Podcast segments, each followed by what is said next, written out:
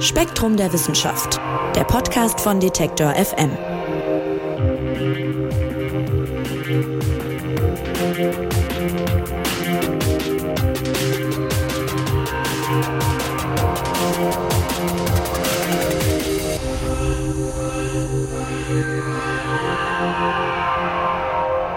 Wusstet ihr, dass sich Kontinente ungefähr so schnell bewegen, wie Fingernägel wachsen? Ein bis zehn Zentimeter im Jahr sind das. Und damit stecken wir schon mitten im Thema. Hallo und herzlich willkommen beim Spektrum Podcast. Mein Name ist Marc Zimmer. Schön, dass ihr dabei seid. Ja, die meisten Leute wissen vielleicht noch aus dem Erdkundeunterricht, die Erdkruste, die besteht aus so Platten und die bewegen sich und da, wo sie aufeinandertreffen, da falten sich zum Beispiel Gebirge auf, da entstehen Erdbeben und so weiter. Das Ganze nennt sich Plattentektonik, habt ihr sicherlich schon mal von gehört. Wissenschaftlerinnen und Wissenschaftlern ist das aber natürlich nicht genug. Die finden, dass die Plattentektonik nicht ausreicht, um zu beschreiben, was denn da so auf unserem Planeten vor sich geht. Und deshalb arbeiten sie an immer genaueren Modellen. Und um die geht's im aktuellen Spektrum-Magazin. Und Verena Tang, die wird's uns erklären. Hallo Verena. Hallo Marc. Verena, jetzt gibt es sieben Kontinentalplatten und die bewegen sich. So viel werden die meisten vielleicht noch aus der Schule erinnern. Was sagt denn diese Plattentektonik eigentlich noch aus? Also was beschreibt die genau? Genau, du hast ja schon gesagt, es gibt verschiedene Platten auf der Erde. Es gibt ähm, große Platten und kleine Platten, aus denen besteht die Erdkruste. Ähm, die verschieben sich ständig gegeneinander und wie du schon sagtest, ein bis zehn Zentimeter pro Jahr. Und an manchen Rändern stoßen solche Platten dann eben zusammen, an manchen entfernen sie sich voneinander. Mm, und wenn sie zusammenstoßen, dann schiebt sich die eine unter die andere, die wird in den Mantel, in den Erdmantel subduziert und dann entsteht eben auf der einen Seite ein Graben und auf der anderen faltet sich ein Gebirge auf. Genau, dann entfernen sie sich an manchen Stellen auch wieder voneinander. Dort quillt dann Magma aus dem Erdinnern, flüssiges Magma quillt dann aus dem Erdinnern nach außen und schiebt die Platten so aus voneinander weg.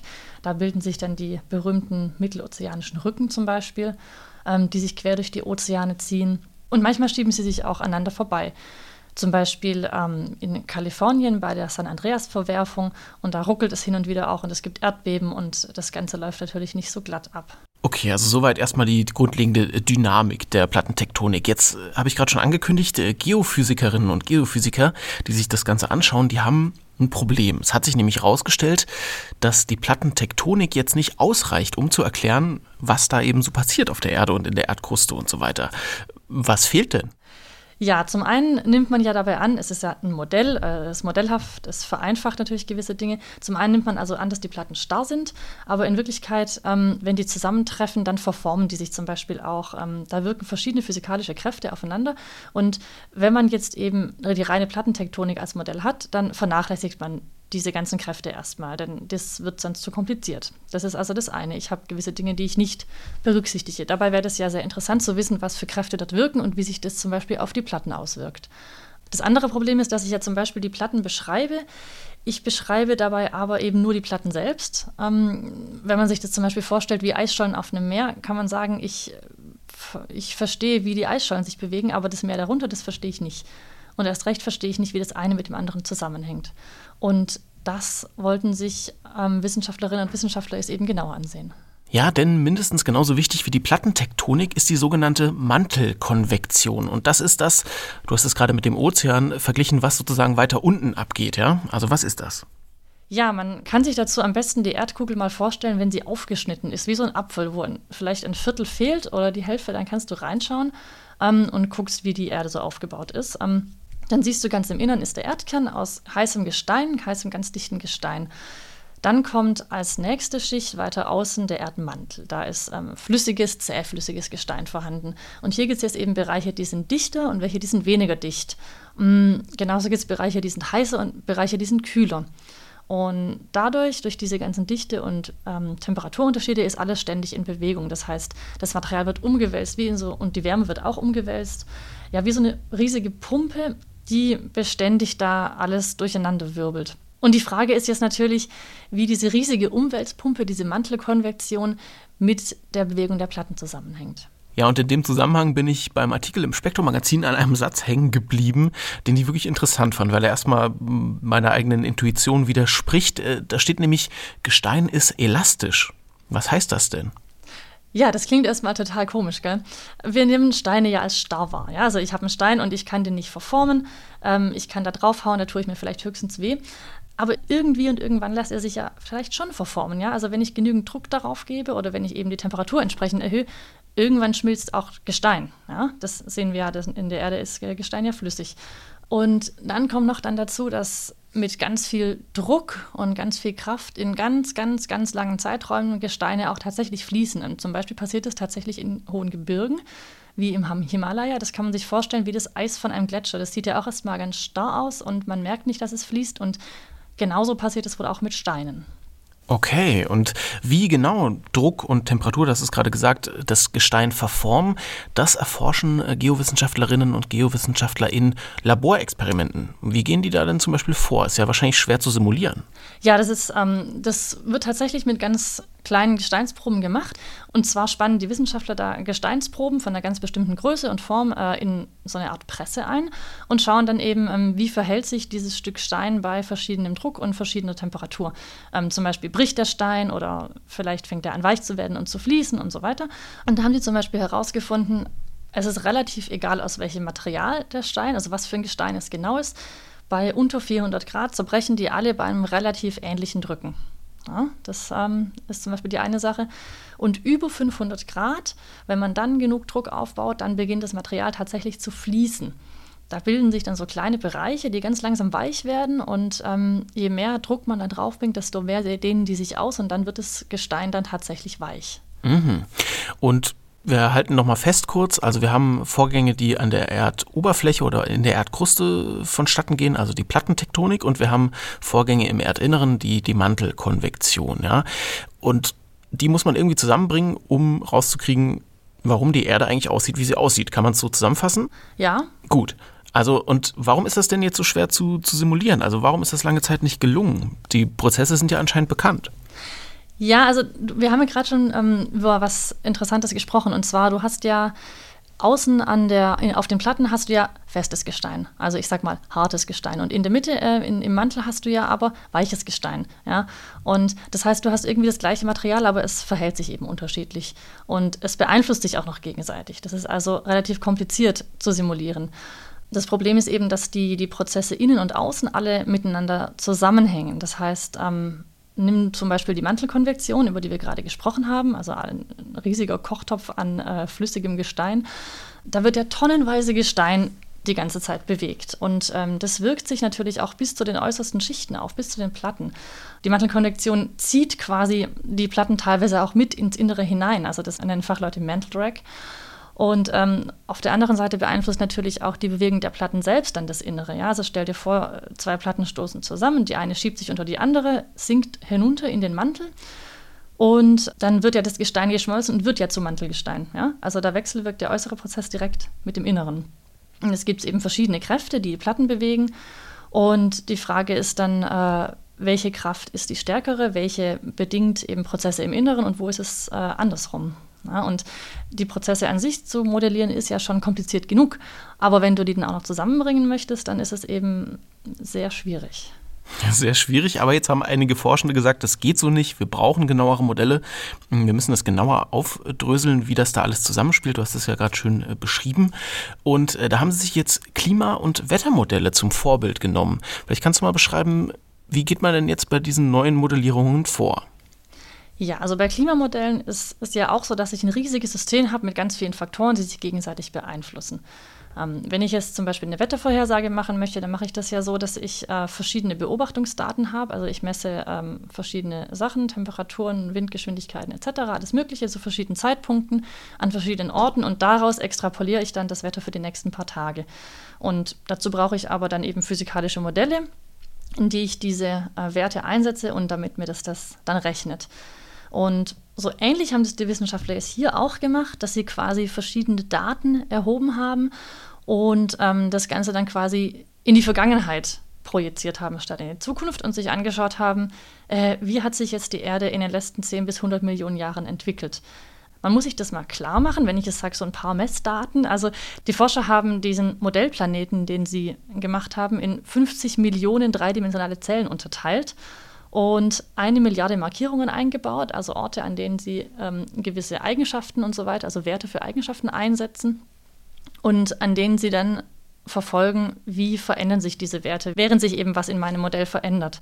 Das heißt, es ist also eine unglaubliche Menge an Daten, die sie da auch generiert haben. Und ich glaube, das Entscheidende war, dass sie sich gesagt haben, sie gucken sich es eben das ganze System an, haben da einzelne Kräfte und einzelne Komponenten und sagen dann, die sind alle Teil eines gesamten Systems. Ähm, genau, wie ich es gerade schon gesagt habe, ähm, mit den, deswegen waren sie auch im Labor und haben diese ganzen Gesteinsproben untersucht, denn du hast eben ähm, quasi flüssiges Gestein im Innern und hartes, festes Gestein im Äußeren und du musstest es eben als verschiedene Teile eines Systems simulieren. Genau, und da musst du eben verschiedene vereinfachte Annahmen treffen, zum Beispiel, wie verhält sich das Gestein, deswegen musst du Materialeigenschaften eben herausfinden und einsetzen und so weiter. Das haben die dann gemacht. Und dann hast du eben irgendwann einen gewissen Zustand zu einem bestimmten Zeitpunkt und jetzt brauchst du aber ja noch ein Programm, das dir sagt, ähm, wie wird sich dieser, dieser Zustand an diesem Ort und an den eine Milliarde anderen Orten ähm, verändern, wenn ich gewisse Parameter ändere. Und dann brauchst du eben ein sehr komplexes Rechenprogramm und sehr viel Rechenleistung. Das ist auch der Grund, warum es bisher noch nicht funktioniert hat. Also Ende der 90er gab es erste Programme, die sowas in der Richtung rechnen konnten. Das war aber noch ähm, nicht zufriedenstellend. Und erst um 2010 herum war es dann möglich, dass man Modelle erstellt, die zum einen ähm, genau genug sind, also die lokale Details ähm, berücksichtigen können, zum Beispiel wie sich jetzt das Gestein an der Grenze von Platten verhält und die andererseits äh, umfassend genug sind, also quasi einen ganzen Planeten umfassen können. Und dann kamen noch viele, viele weitere Verbesserungen dazu und so weiter. Und dann endlich konnten sie ähm, Tektonik und Konvektion zusammen untersuchen. Ja, und das passiert in so dreidimensionalen Simulationen. Die bringen jetzt, schaffen es eben, innere und äußere Prozesse des Planeten gleichzeitig zu betrachten und auch zusammen zu modellieren. Die Datenmengen hast du gerade schon erwähnt, sind riesig. Äh, tatsächlich schreibt ihr, die haben da monatelang, also es sind wirklich Supercomputer, aber trotzdem haben die monatelang gebraucht, um, um diese Sachen äh, zu errechnen. Was ist denn jetzt dabei rausgekommen? Genau, ja, neun Monate lang haben sie tatsächlich auf parallelen Supercomputern gerechnet. Und zwar jetzt nicht tausende Modelle gleichzeitig, sondern eben ein Modell. Ja. Ähm, ein einziger Schnappschuss zu einem bestimmten Zeitpunkt hat äh, 20 Gigabyte an Daten erzeugt, also ähm, wirklich viel Daten. Und jeder Tag Simulation hat so ein paar Millionen Jahre auf der Erde entsprochen. Das heißt, ähm, zehn Tage simulieren 50 Millionen Jahre. Und das heißt aber auch, das ist ungefähr so die Zeit, in der sind die Alpen entstanden. Ähm, das heißt, wenn du dieses Modell jetzt anschaust, wie es sich entwickelt, dann kannst du quasi dabei zuschauen, äh, wie Gebirge entstehen, wie Platten zusammenstoßen, wie Platten absinken und so weiter. Du kannst quasi im Zeitraffer beobachten, wie die Erde sich gebildet hat. Ne? Und das ist natürlich schon Wahnsinn. Ja? Und man kann natürlich mit anhand der ganzen Daten, die man daraus jetzt gewinnt, äh, viel herausfinden. Zum Beispiel hat äh, dieses selbstorganisierende System ja mit der Mantelzirkulation die Plattentektonik hervorgebracht. Und sie haben eben auch herausgefunden, die, die wichtigsten Kräfte, die diese ganzen Prozesse antreiben, die befinden sich meistens so in den ersten 100 Kilometern unter der Erdoberfläche. Ja, und ähm, die entstehen meistens in den Subduktionszonen, also diese Kräfte, die bilden sich dort, wo Platten ähm, tatsächlich in den Mantel abtauchen. Und hier bilden sich quasi Kräfte heraus, die dann diese ganze Maschinerie, sage ich mal, an sich bewegenden Platten aufrechterhalten. Zum Beispiel ist ähm, im kontinentalen Bereich, also zum Beispiel gerade unter Gebirgen, die sich bilden, sind die Kräfte noch viel tiefer. Da liegen die eher so in 100 bis 500 Meter Tiefe. Und da ähm, ziehen diese Bewegungen tief innern im Mantel tatsächlich bis an, wirken die bis an die Oberfläche nach, ziehen die Gebirge quasi so ein bisschen mit. Und diese Kräfte liegen, wie gesagt, viel tiefer als das in den anderen Bereichen. Und hier bewegen sich die Platten auch viel langsamer, also nicht 10 cm pro Jahr, sondern eher einen. Und dort, wo Kontinente zusammenstoßen, das hat sich auch aus den Modellen ergeben, da dominieren dann Kräfte, die noch viel, viel tiefer liegen. Also ein Riesenaufwand wird da betrieben, um äh, die inneren und äußeren Prozesse des Planeten zusammenzubringen und gleichzeitig äh, zu betrachten. Aber warum denn eigentlich das alles? Also wozu dieser Aufwand? Was, was bringen diese Erkenntnisse? Naja, aus den ganzen Daten, die sie gewonnen haben, können sie ja wirklich äh, viele Fragen erforschen. Ja? Also das, man hat jetzt wirklich viel über die Prozesse auf der Erde herausgefunden. Was führt zur Plattentektonik? Wie beeinflussen sich diese ganzen Kräfte gegenseitig? Was sind die treibenden Kräfte? Äh, warum ist unsere Erde, wie sie ist? Anhand dieser Sachen lassen sich jetzt ja ganz viele Fragen erforschen. Ja, zum Beispiel, ähm, wie ändert sich das Magnetverhalten der Erde, ja, in Abhängigkeit von der Mantelkonvektion und der Tektonik? Oder äh, wie hängen zum Beispiel Prozesse tief im Erdinneren vielleicht auch mit dem Klima zusammen? Also das sind ganz spannende Fragen, die man jetzt hier erforschen kann. Und dazu kommt eben auch, dass das Ganze jetzt natürlich nicht auf die Erde beschränkt ist, sondern ähm, die Wissenschaftlerinnen und Wissenschaftler haben einen Planeten simuliert, aber sie haben es nicht gesagt, dieser Planet heißt Erde, sondern es äh, wäre generell ja auch übertragbar auf andere Planeten. Man kann sich also auch vorstellen, dass man damit erforscht, ähm, was ist eigentlich mit unseren Nachbarplaneten oder hat der Mars vielleicht auch mal Plattentektonik gehabt? Das ist ja auch eine Frage, die man sich stellt und könnte so eben noch mehr auch über unser Sonnensystem erfahren. Ja, also viele Anwendungsbereiche für diese neuen Modelle des Erdinneren und der Erdkruste. Forschende versuchen da zu modellieren, wie diese Prozesse zusammenwirken und das könnte, wie Verena gerade gesagt hat, ja auch noch äh, für die Forschung zu anderen Planeten recht interessant sein. Also ganz spannende Sache und ich sag dir, liebe Verena, vielen Dank, dass du uns das näher gebracht hast. Ja, sehr gerne. Das aktuelle Spektrum Magazin mit diesem und vielen weiteren spannenden Themen aus der Welt der Wissenschaft gibt es jetzt im Handel und online auf spektrum.de zu kaufen. Und uns gibt es kommende Woche wieder mit einer neuen Ausgabe vom Spektrum Podcast. Bis dahin sage ich Tschüss, bleibt gesund und macht's gut. Spektrum der Wissenschaft, der Podcast von Detektor FM.